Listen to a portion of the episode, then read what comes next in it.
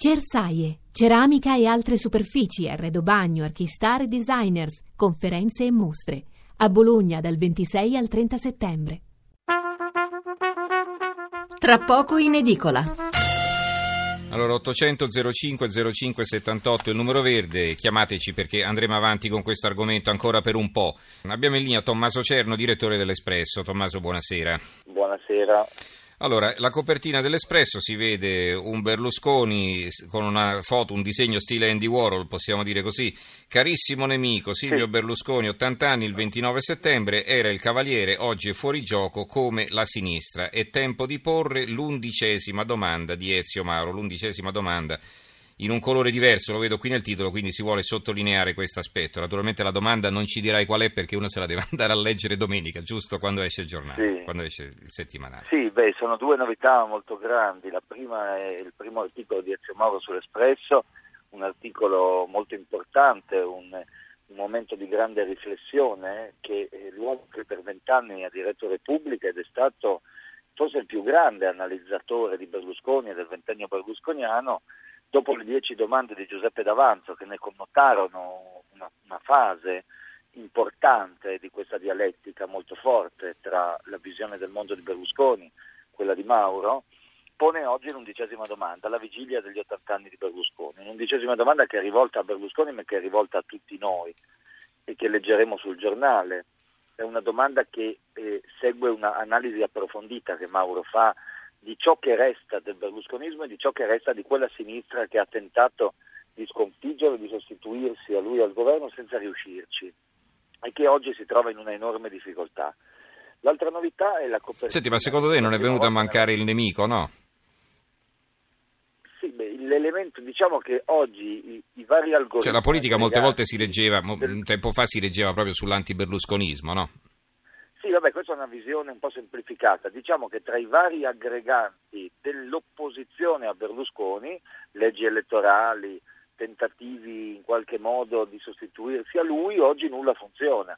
La sinistra è più divisa della destra, la destra piuttosto è ridotta nel suo confine, almeno quello che si manifesta al voto. La sinistra si sta disgregando, quindi in qualche modo no- non soltanto non lo sostituisce, ma in sua assenza continua una guerra che aveva fatto contro di lui al proprio interno. E questo è un tema di riflessione molto ampia sulla ragione per cui una parte del paese consideri anche la sinistra non più un movimento di massa popolare che quindi interpreta le esigenze del, della- del paese, ma un movimento d'elite che vuole sostituirsi a un'altra elite. Questo è un tema più profondo diciamo, del berlusconismo e dell'antiberlusconismo, sulla crisi di identità sistemica del movimento progressista in Italia e della sua emorragia elettorale, del suo scontro al vertice, qualunque sia il suo vertice, uno scontro che abbiamo visto con Bersani, uno scontro che adesso rivediamo con Renzi e che non ha ragione soltanto nelle azioni del governo, ma ha ragioni più profonde, di identità propria.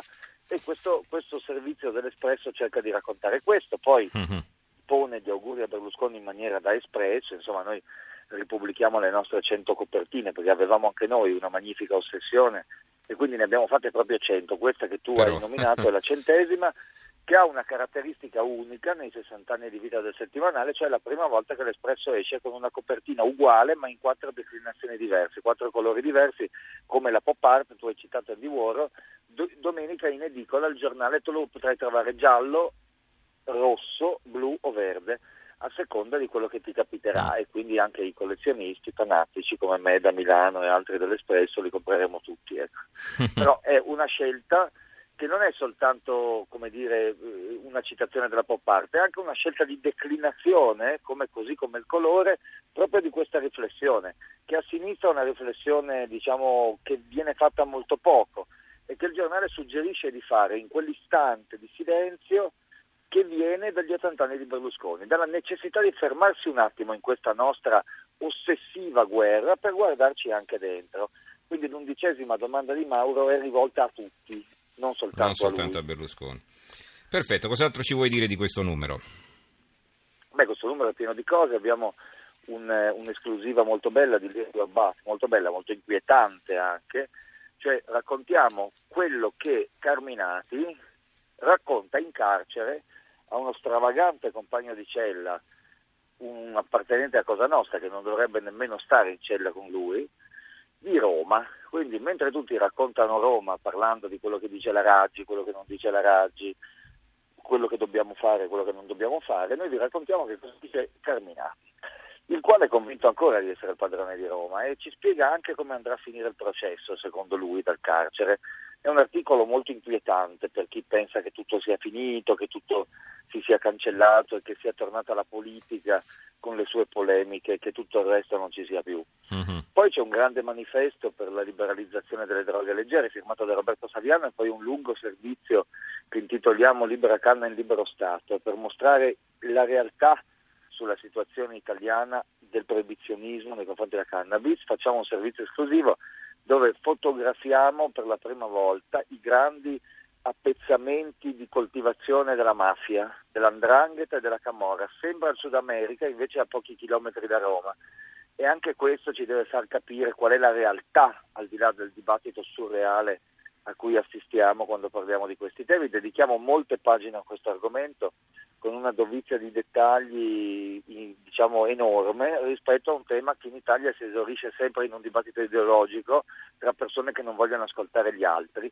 Beh, queste fotografie ti fanno capire qual è la realtà e chi guadagna milioni di euro realmente da questo nostro oscurantismo, da questa nostra incapacità di leggere i dati e di guardare a quei paesi che hanno sperimentato forme diciamo, più avanzate di eh, approccio a temi delicati ma che vanno affrontati in maniera moderna, eh, continuando a riempire di miliardi la criminalità organizzata e tutto quello che questo significa. Uh-huh. E poi tante altre cose, insomma, sul Vabbè. giornale di, di, domenica. Ricordiamo, esce di domenica abbinato con l'Espresso, però, eh, con la Repubblica, però lo si può comprare poi anche nei giorni successivi. Domenica sì, a un prezzo inferiore. Esce, diciamo, esce, mm. Abbiamo deciso che esca la domenica per una ragione non solo promozionale, ma perché riteniamo che sia una proposta di lettura approfondita domenicale, forse il giorno in cui i lettori che vogliono mm. Fare un passo in più di, nell'informazione hanno la maggiore attenzione a questo tipo di proposta e quindi facciamo un'offerta molto conveniente, Repubblica e l'Espresso a 2,50 euro anziché i 4,50 euro che costerebbero. Durante il resto della settimana eh, continuano a costare quello che hanno sempre costato e quindi tu lo trovi gli altri giorni al suo prezzo, domenica con questa offerta in più eh, abbinato alla Repubblica.